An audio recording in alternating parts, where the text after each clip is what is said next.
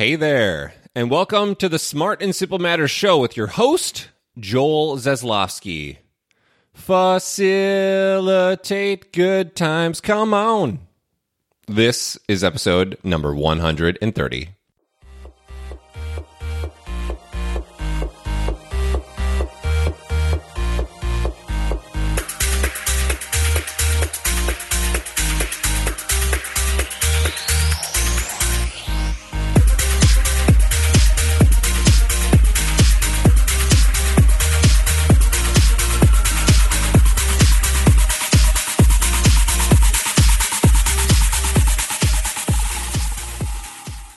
To quote George Costanza from Seinfeld, I'm back, baby.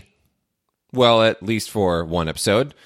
Still trying to figure out how to produce more than one new episode every few-ish months, but let's live in the here and now. You got me. I got you. I am grateful for that. Hopefully you are too. Now, I think I'm going to tighten up the production of these future Smart and Simple Matters episodes, so there may be less of a lead-in than you're used to if you've been listening for a while. I will, however, give you one general, here are some big things that are going on in my life updates, though. My wife and I are hopping on a plane with our two boys. We're leaving from Minneapolis, Minnesota, and we'll go to Reykjavik, Iceland on May 26th, 2019.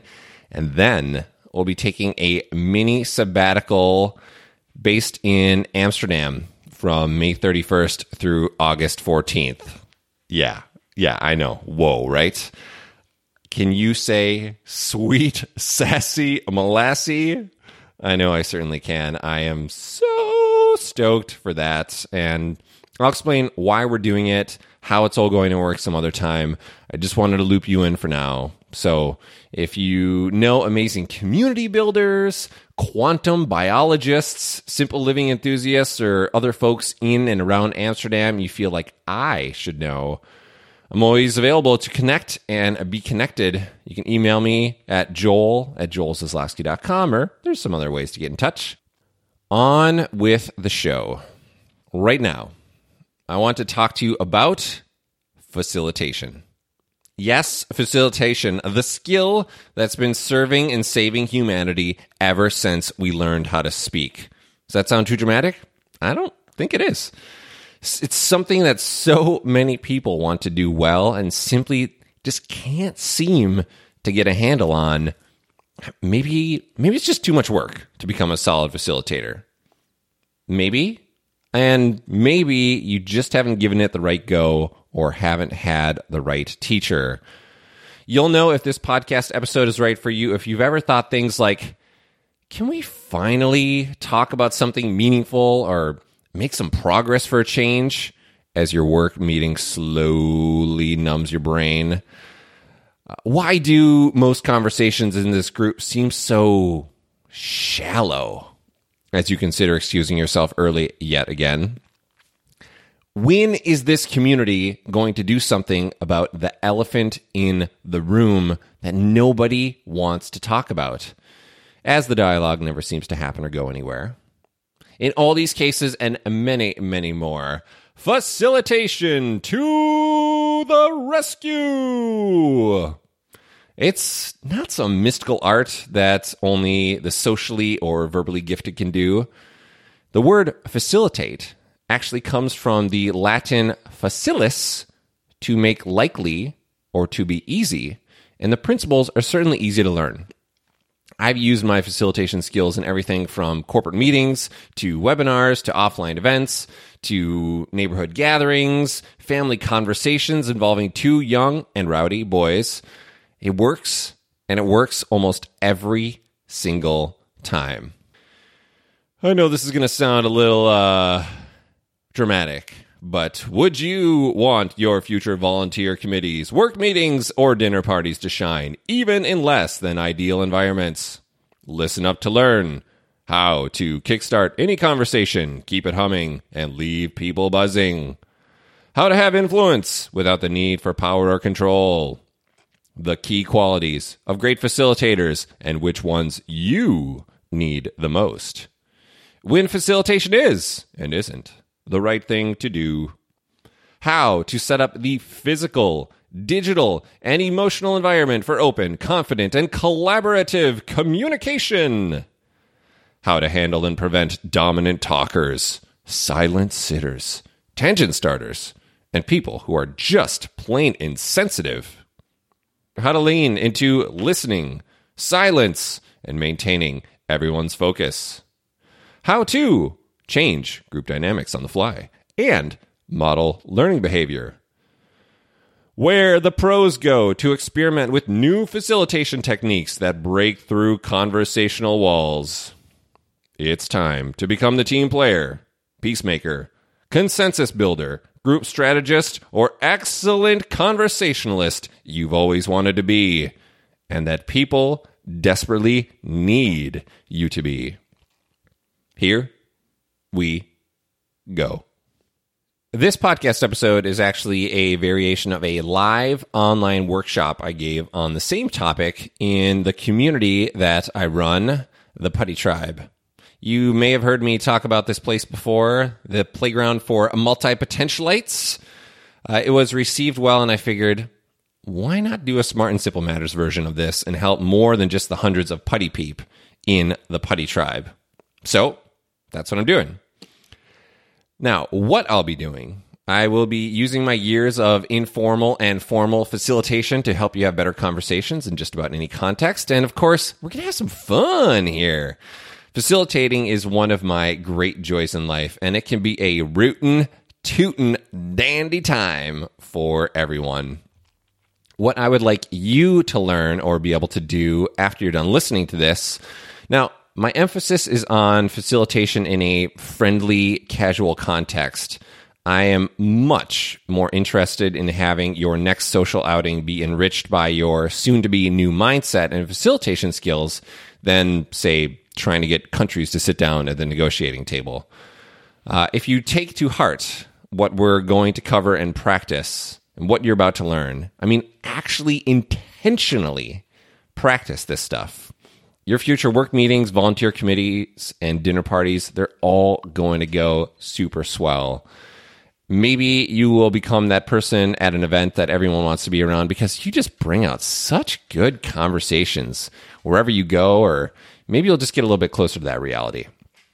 I will say, you will definitely be more prepared to have a healthy conversation on the hard topics your friends or family would rather shout about or sulk in awkward silence about afterwards, until you show them another way to interact.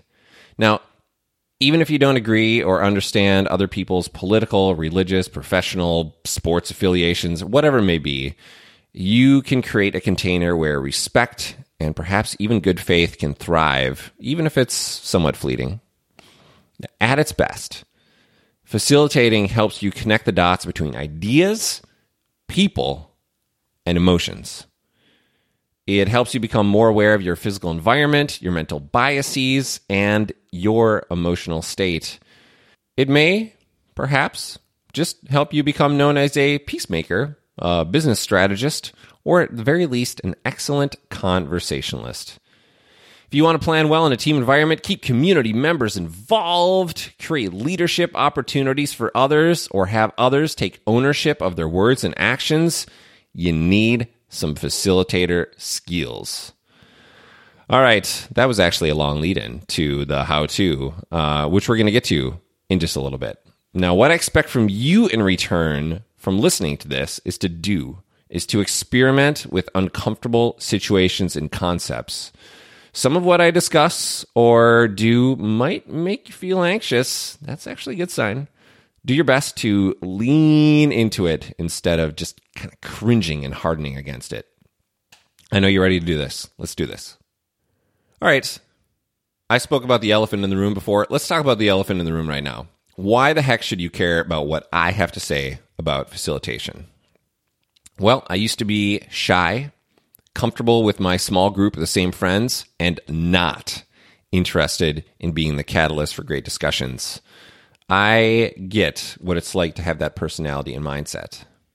However, I was asked by virtue of my roles in my former corporate work as a project manager, business analyst, soliciting requirements for software development, or being a liaison between the coding nerds and the business owners to help all these different stakeholders at different levels of authority with all these subtle little power dynamics at play. I needed to help them work well together. And working well together required talking well together, which required someone to facilitate that process and facilitate those conversations. A bit more recently, I've actively developed my facilitation skills so I could be that person who walks up to a small group at any kind of gathering of humans and just smoothly insert myself into a conversation through a clever or surprising question or comment. I facilitate at monthly local gatherings for groups that I'm involved in, my mastermind group, being the host of many a Putty Tribe huddle, and neighborhood block parties, and many more places. Just like bringing people together, facilitation is not just what I do, it's a core part of my identity, and often some of the highest value I can offer others by simply being present. I've probably said the word facilitate about infinity million times already without making it completely clear what I mean. I gave you the definition, how it comes from the Latin of facilis, for easy. To me, a well-facilitated conversation is just much easier than this arms-crossed, awkward, or grudging conversation that you have at work or at home or out on the town. In a business, educational, or potentially contentious situation, the facilitator is selected or assigned by someone or by themselves to a group. They often remain neutral, and they generally don't have decision-making authority. That's not the primary lens in which we are looking at facilitation today, but it's helpful to keep that perspective in mind because each person has a different intuitive or explicit view about who a facilitator is and what he or she does. I've read in other places that a facilitator, like a midwife, doesn't own the intentions, actions, or outcome of a group. They just help deliver the baby, or the conversational baby, if you will. Now, what this isn't, it's not about mediation, it's not about intervention or arbitration. Those things definitely benefit from good facilitators, but I am simply here to help you get better at the more common experiences of life. Not making you amazing in the boardroom or the courtroom, if those are your domains. This is also not about having conversations of 3 or fewer people. You generally don't need or generally don't even want a facilitator until you have 4 or more people. So besides having 4 or more people, when do you facilitate? You know, why use facilitation instead of another method of guiding conversations or just having a good old chat? Before we get into how to facilitate, let's examine when this works or might be required. Now, think for a second. Where and when have you seen great facilitation make the difference in your experience? Just meditate on that for a moment. When have you been all like, dang, that was some hot facilitation. And you probably had these experiences too. We don't need a facilitator, Mr. Miss Fancy yourself a big-time facilitator person. I have to say that every once in a while somebody comes to me with that commentary. There are definitely times when brainstorming or consensus building, some other approach is better than facilitation for one reason or another. But whether you want to or not, you might need to bust out your facilitation skills in some scenarios, like someone important asked you to. Maybe you are the one with a reputation for objectivity, some kind of high status within a community, or because no one else seems to have the mindset or skills, you might be the obvious choice to lead a particular discussion. Maybe it's part of your job. Whether you're a mental health advocate, teacher, on the board of directors for a charity, or getting your project management meeting on, you might be expected to lead a group discussion. Having a conversation. Maybe it was your idea in the first place. In other words, you initiated the group discussion, the dinner for six at the restaurant, or the strategy session, and now the honor of interaction falls into your lap. How about when something new is beginning? Whether it's a new project, initiative, program, coalition, campaign, whatever, inclusive discussion is critical for creating a plan to move forward and getting support and ownership for that plan. I've got two more for you. When specific groups need to be brought together. Representatives from ethnic, religious, or mixed identity groups, they need to talk within and amongst themselves. These kinds of facilitated conversations about unhealthy drinking water, dangerous behavior in the neighborhood, or something else, and the chance for folks to make it personal, to make these personal connections and understand, not just in vague senses, but in specific senses, that helps big time. The last one for now, when you want the best learning experience. If you have something to teach, for example, don't public speak it, in my humble opinion, most of the time. Instead, facilitate it. The science is very clear on this one. Facilitation can come to the rescue. How about some key qualities of a facilitator? How do you know that you have these attributes, these characteristics that facilitators, the good ones, the really good ones, need? Normally, I don't do explicit on Smart and Simple Matters, but I have to on behalf of introducing you to a quirky and insightful facilitation resource. The Twitter handle @shitfacilitator and the Twitter hashtag #shitfacilitatorsSay. First of all, hilarious if you're into it like I am. Even if you're not, still kind of hilarious and really practical and insightful. Let me give you some examples of shit facilitators say, and you can even point it out if I say something like this during this podcast episode. Our only technology here is candid conversation. Hey, this family vacation isn't going to facilitate itself. Group agreement. We will carefront, not confront one another. Any more noticings or wonderings in this group? Ask not what your facilitator can do for you. Ask how you can contribute to the success of our learning community. So as you listen to these, maybe you're starting to grasp some key attributes of good facilitation questions or statements.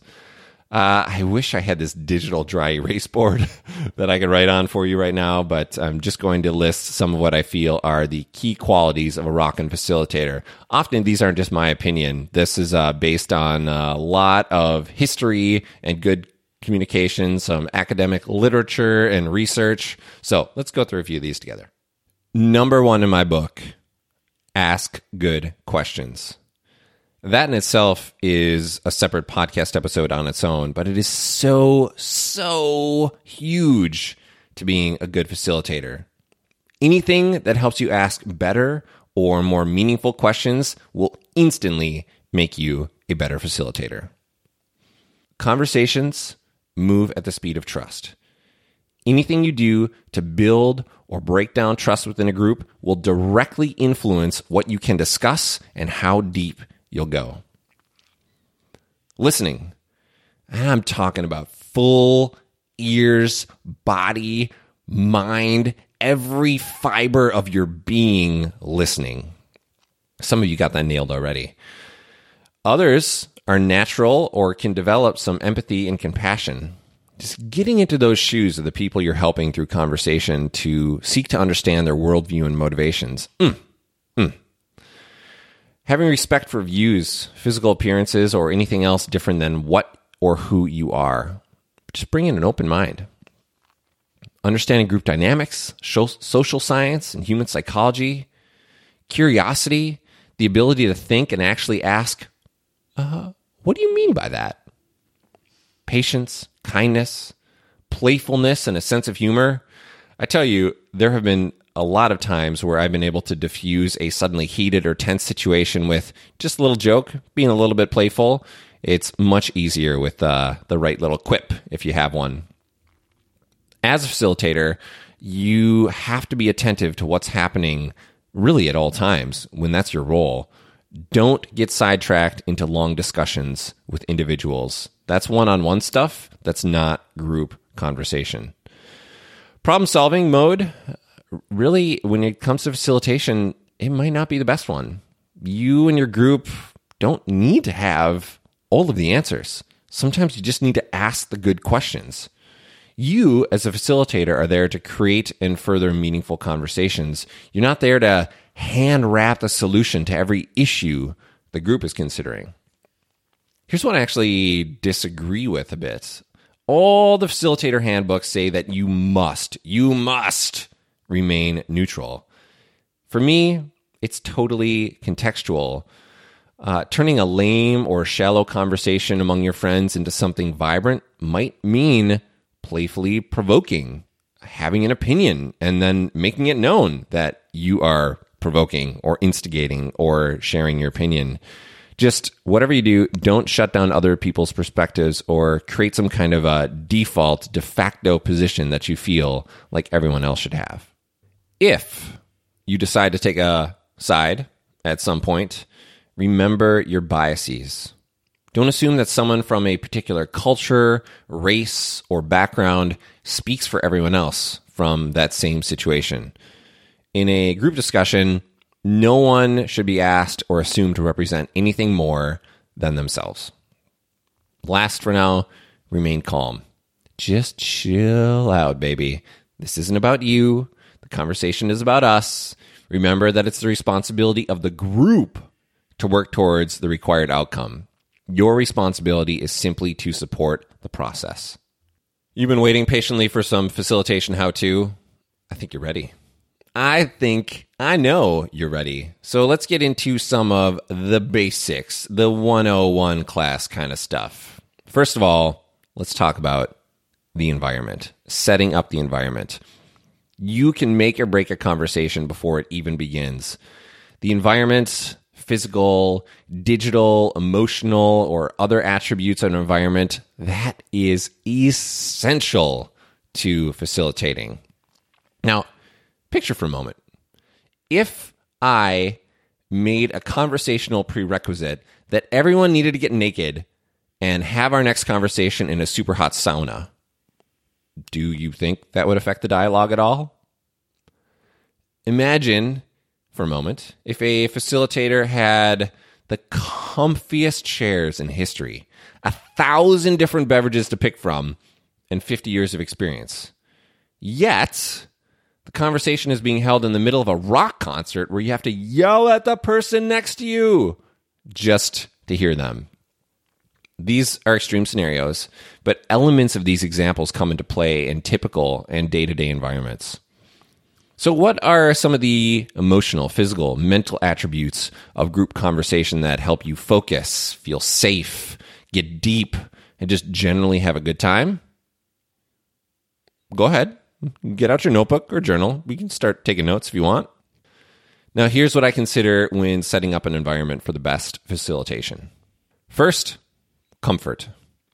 If possible, choose familiar and safe locations like a specific local park, a restaurant, someone's home. You know, you get the idea. If you're going to be talking while standing, find even places to stand. Don't have conversations on steep hills, for example. And if you're going to be sitting for a while, find some good, maybe ergonomic chairs, or at least chairs that don't cause severe fidgeting after 1 minute or your butt to go numb after 5 minutes. You might even explore whether the floor or ground is the best sitting option. Whether you're sitting or standing, switching between those two often, if possible, get people's blood flowing through movement, get them reactivated in the conversation. It helps keeping the brain engaged and energy levels up. That's hashtag science for you right there. Temperatures. You can't have extreme temperatures. Someone's always going to be warm or cool, but they shouldn't feel, oh my gosh, it's hot, or cold. You also need to have something that's light on distractions. Loud areas, Everyone else needs to be able to hear each other. No intensely flashing lights or TVs. Go as distraction-free as possible. Heavy on connecting. So, quick question for you. Pop quiz, if you will. What's the difference between an audience and a community? Only the direction you face the chairs. Form a circle with chairs, tables, or even human beings. That circling aspect is both symbolic and real-world practical when it comes to how you are physically creating the environment for the people who are there. Bring food and drink, or have it available to buy. People like drinking things. People like eating things. I know this is a giant surprise, but that often helps a lot. And then leave some space for others to join in. That might mean a gap between people who are huddling in a circular formation. Leave a little bit of space for someone to jump in. A walkway at the entry point of chairs so people can go through an intentional gap to sit down at open chair. Or if you're doing this digitally and you're doing some kind of video conferencing, like in a Zoom room, for example, hold enough space for stragglers. Your supplies. Note-taking, dry erase boards, writing down real-time feedback, digital, physical. Get ready to have you and to have others take some notes on whatever kind of tools are available. And if you think I'm missing something, maybe you're thinking about anything additional right now, you can let me know. Another basic thing, how people enter and exit matters. Introduce and welcome new people when they join the group. Every time. Let people introduce themselves as the default. Often people feel more like they're part of the group when they get a chance to introduce themselves. And be willing to add some context or build upon their intro with a little tidbit that everyone else might find intriguing or valuable if you know that person. Or maybe they're too shy to offer something up. As a facilitator, I like to do most of my talking up front. I set good expectations and the right tone at the beginning and tell people how they can opt out of the conversation if they don't agree to the good faith covenant that I'm suggesting for everyone. As a facilitator, you get to establish the social norms. Who gets to speak and when? And no, you don't need to always make it explicit. When will you break? For food, beverage, or self-care? Is this a confidential conversation, or can anyone just blab about whatever the heck they want about anything that someone said at any point in time? And if it's appropriate, more formal, what are the ground rules, the covenants, or the promises that you all agree on for the conversation or for the length of time that you're together? When people exit, it's just as important as allowing space for people to enter. So allowing the exit of someone from the group with, hey, thanks for joining us. See you later. Maybe you can give them a hug or a hand five, a handshake, a fist bump, whatever it is. Just acknowledging the contribution, even if it was a quiet one of someone as they exit the group. Now let's get into the bulk of the learning and the doing. How to actively facilitate when you're asked or feel compelled to do so. Here's a big question. What makes a good question good? What makes a good question a great question? These are the currency of a rockin' facilitator. Here's what I believe. Poor or sloppy questions. These are simple yes or no, true or false. Pick from this list of 3 pre-made answers. That generally isn't going to cut it. Better question, generally open-ended. What's the story you're telling yourself around what you just explained? I've actually asked that question to people and made them think and opened up some folks while I asked them that open-ended question. Following up, how does that make you feel? What experience have you had that make you say that? No one's going to think you're a therapist if you're asking these questions, but it's important to get to the emotions or to get to the underlying experiences when someone's making a statement or a question. You know, what is it? What is it inside of you that's making you feel that? Why do you say that? Listening, like really listening, like the whole time. I know it's hard. It's really hard, but listening and sensing, showing everyone that they have your full attention with your eyes, your body posture, and your words. So that means don't cross your arms or close off your body with your legs either. Lean forward, lean in, show people the spark of interest, maybe even with a smile or your eyes. And of course, we're not just listening with our ears. You're periodically scanning or sweeping the group for nonverbal signs of boredom, agitation, distraction. Another, help other people listen and maintain attention. It can be hard enough for you to do that. You can help others listen and keep their attention as well. So run a 2-minute clean slate drill, which I'll link to in the show notes. Give a disapproving look or verbal cue when someone inappropriately starts looking at their smartphone. If necessary, have people move around a room, take standing breaks, break into smaller groups or bigger groups, come back together. These kinds of things really help people listen and focus their attention. Having a point of view, if only to stir the pot a little bit. Groups that just nod politely and agree with everything that everyone says are boring. Throw out an option, either that you hold or a common one among the group, with a sly grin, maybe a wink. See who grabs onto it. Another tactic.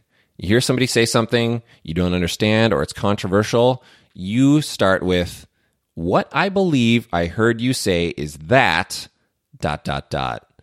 Clarifying someone and having them reflect back to you and say, no, that's not what I meant at all. This is what I mean.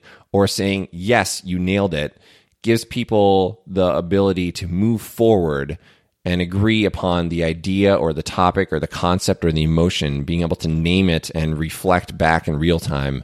What I believe I heard you say is that, ... It's a really powerful thing.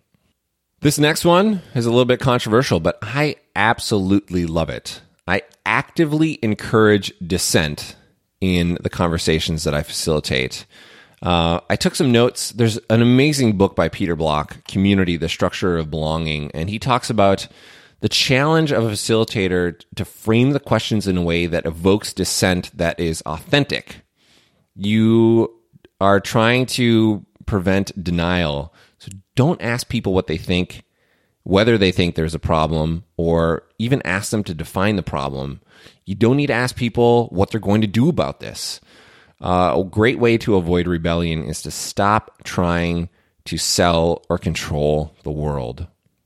Some of my favorite questions when I am trying to encourage dissent or dealing with dissent are, what doubts and reservations do you have about, insert your topic here? What have you said yes to that you no longer really mean? What forgiveness are you withholding? What resentment do you hold that people need to know about? We can ask other folks anything as long as we don't pressure people to answer, which goes to say, a lot of the questions that you're asking, they're not rhetorical questions. You're generally looking for response. But if people refuse to respond, their no should be honored. Okay, so all this theory, it's all well and good, but what about when humans do standard human things and they be humans? Like, get all challenging with you and each other. Rubber hitting the road? Yeah, I think it's time for that to happen.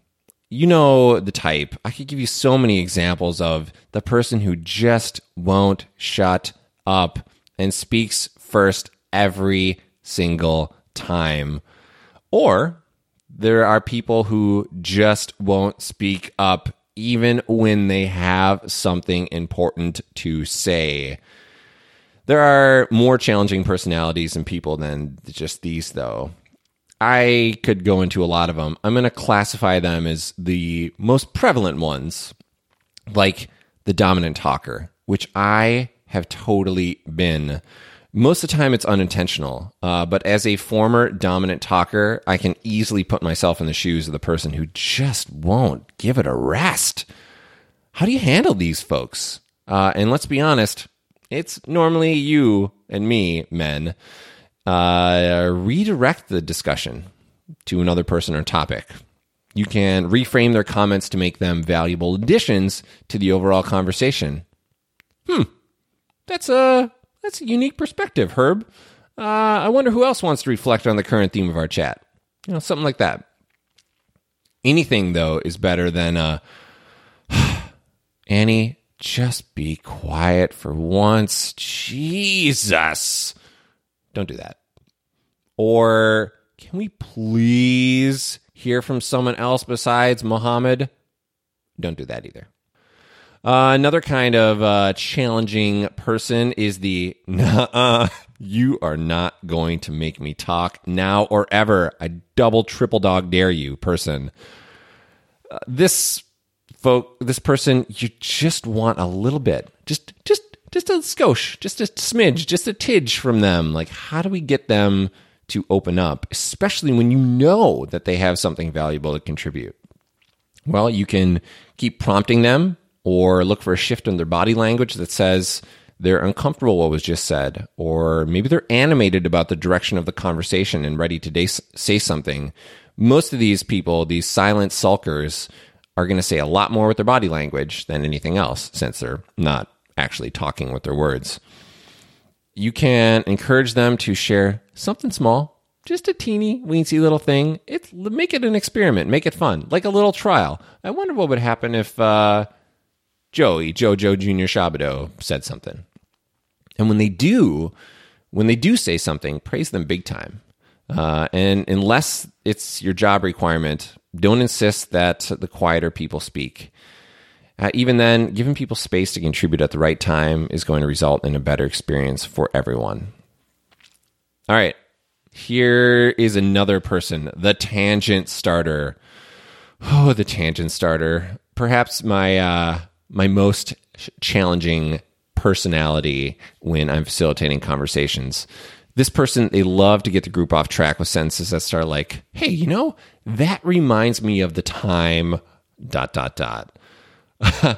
I do want to say tangents can be good. Something stale can be reinvigorated by an unexpected shift in tone or direction. And when the time comes, it's up to you to bring that conversation back to where it left, or bring it back to the central theme of the chat.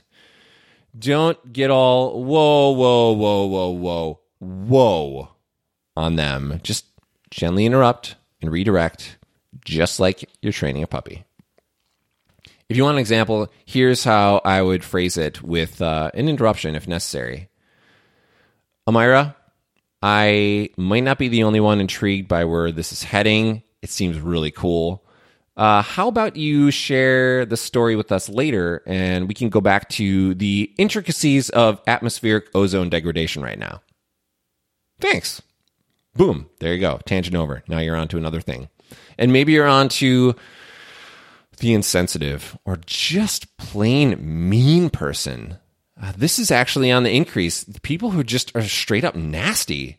That person, the sarcastic advice giver, putting everyone down, constantly cutting people off or intentionally offending folks just to get a rise out of them, just to see what will happen. This kind of person I view as a conversational health risk, and you need to deal with them right away. You do not want to see how bad it might get.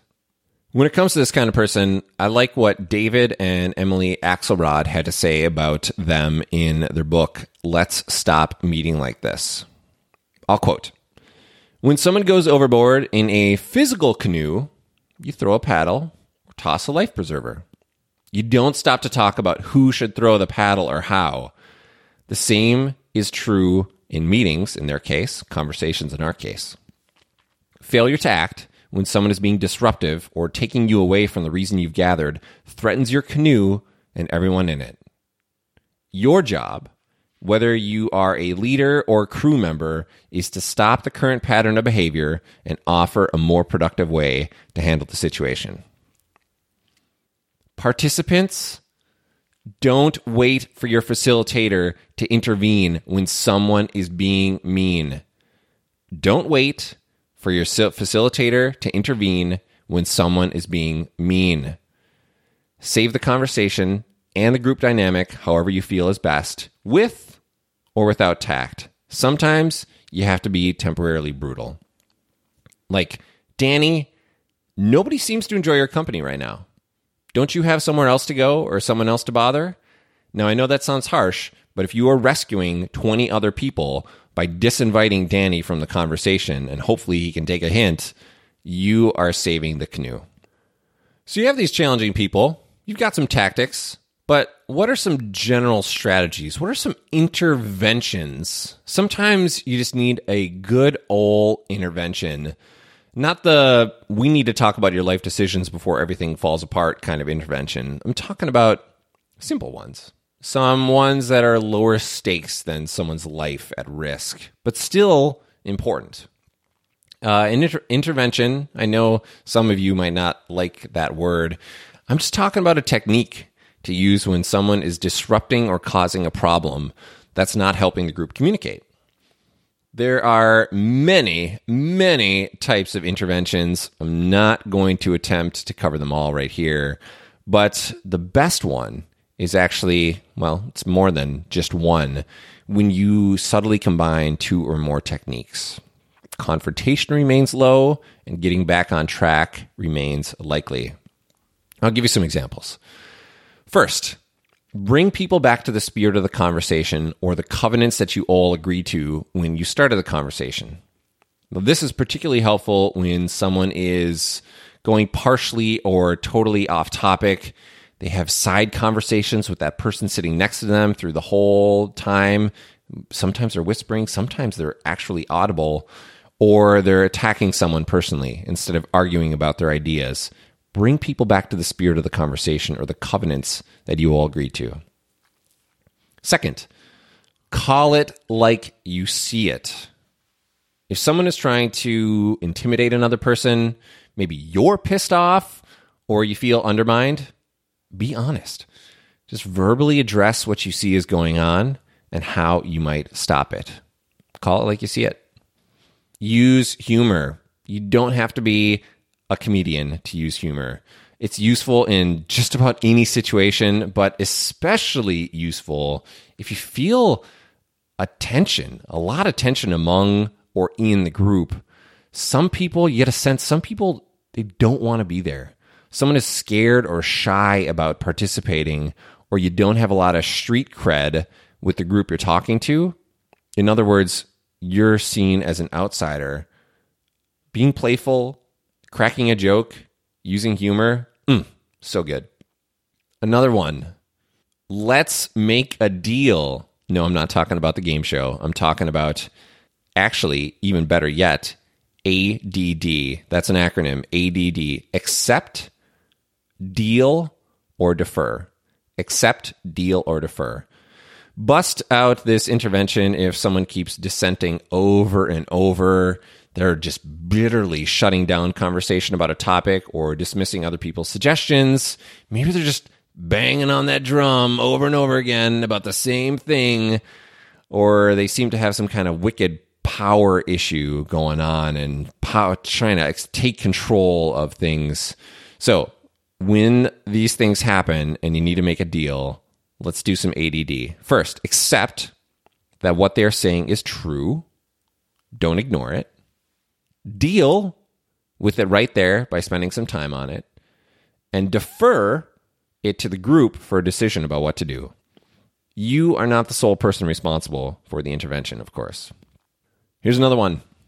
Use your most powerful nonverbal cues. If you want to hush up that side conversation, help quiet people participate, or get people to snap back to attention, make and hold eye contact. Smile at someone or just wince like, ooh, that pained me to hear. Shift your seating or standing position to either give more or less respect or attention to an action or opinion.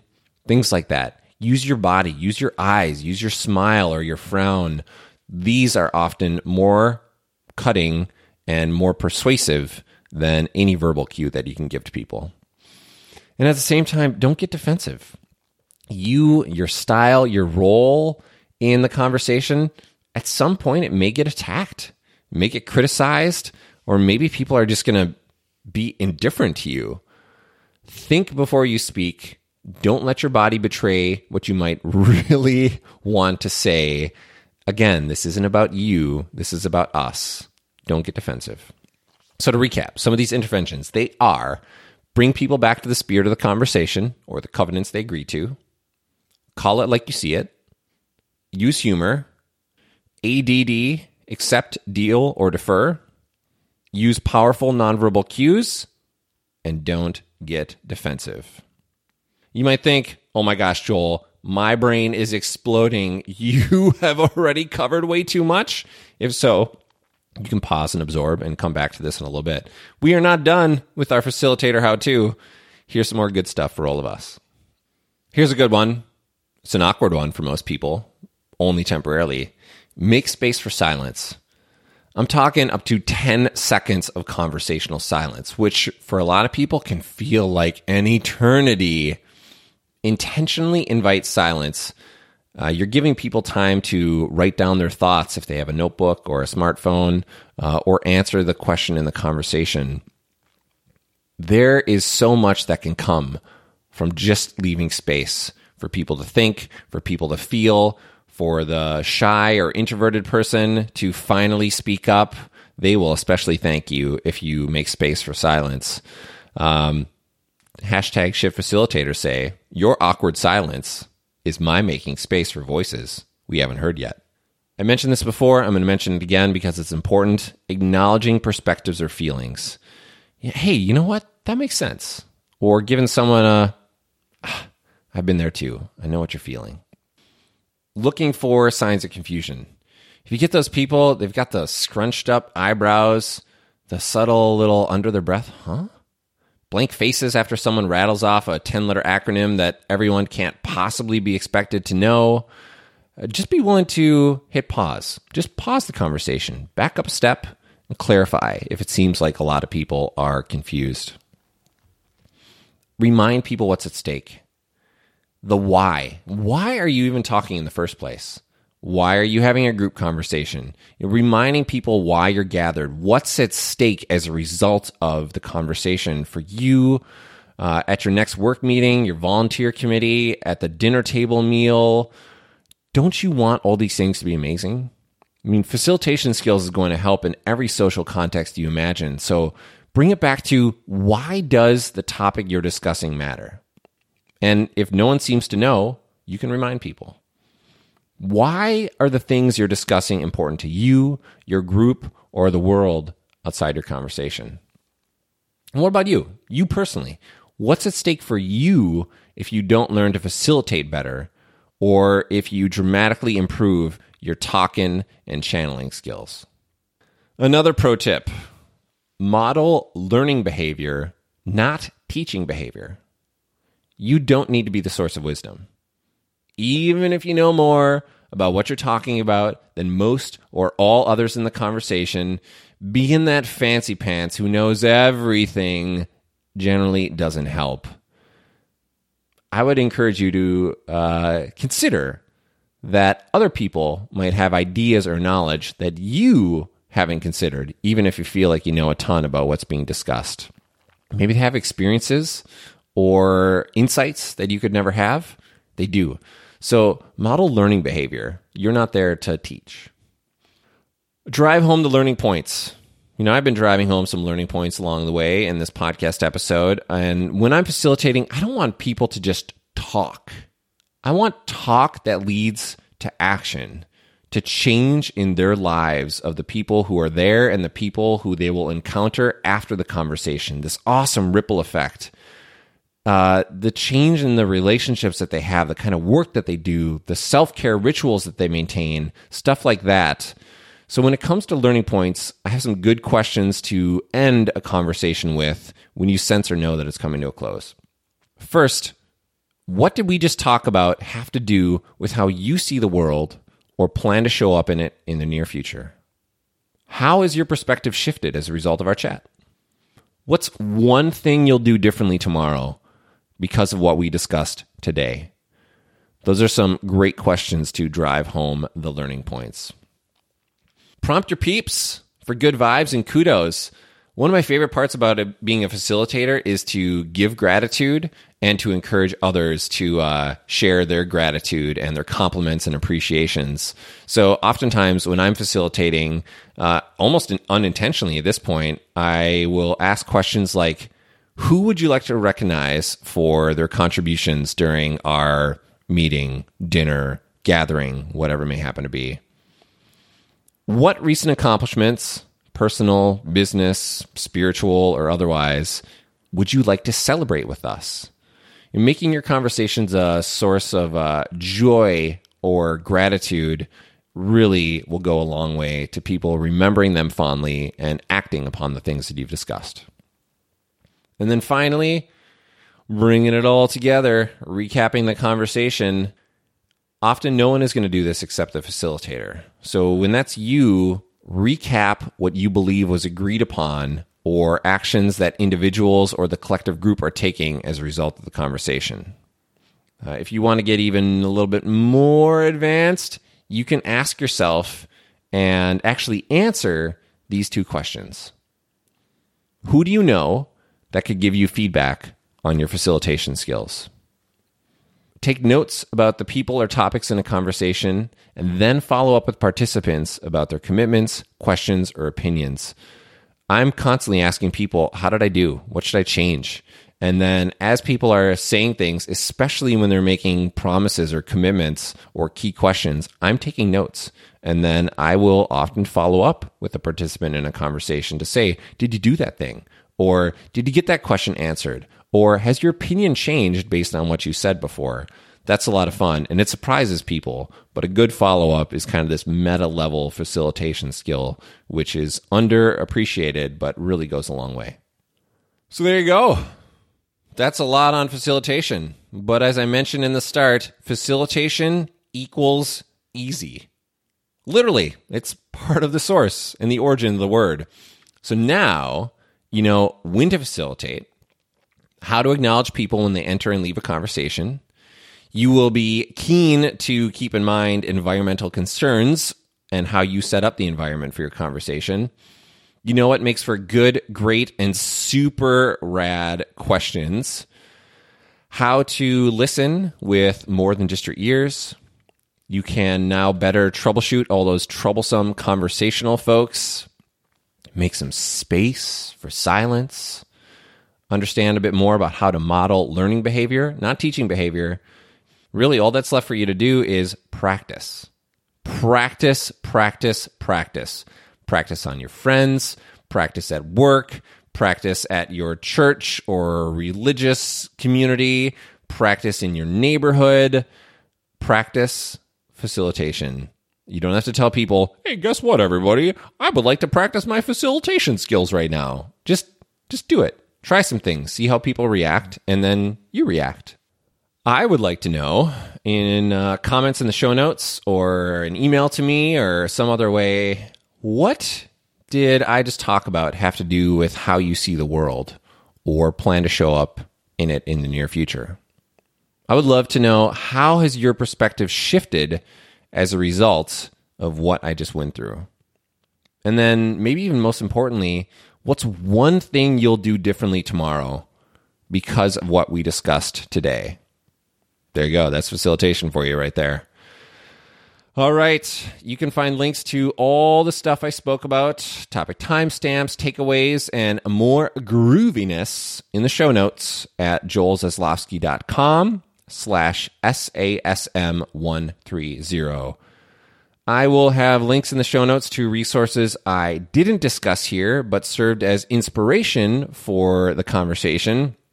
Things like the Conferences That Work model, things like the University of Kansas Community Toolbox, a well-designed and comprehensive toolkit for facilitators, event organizers, or workshop leaders to use for one, some, or all of their activities.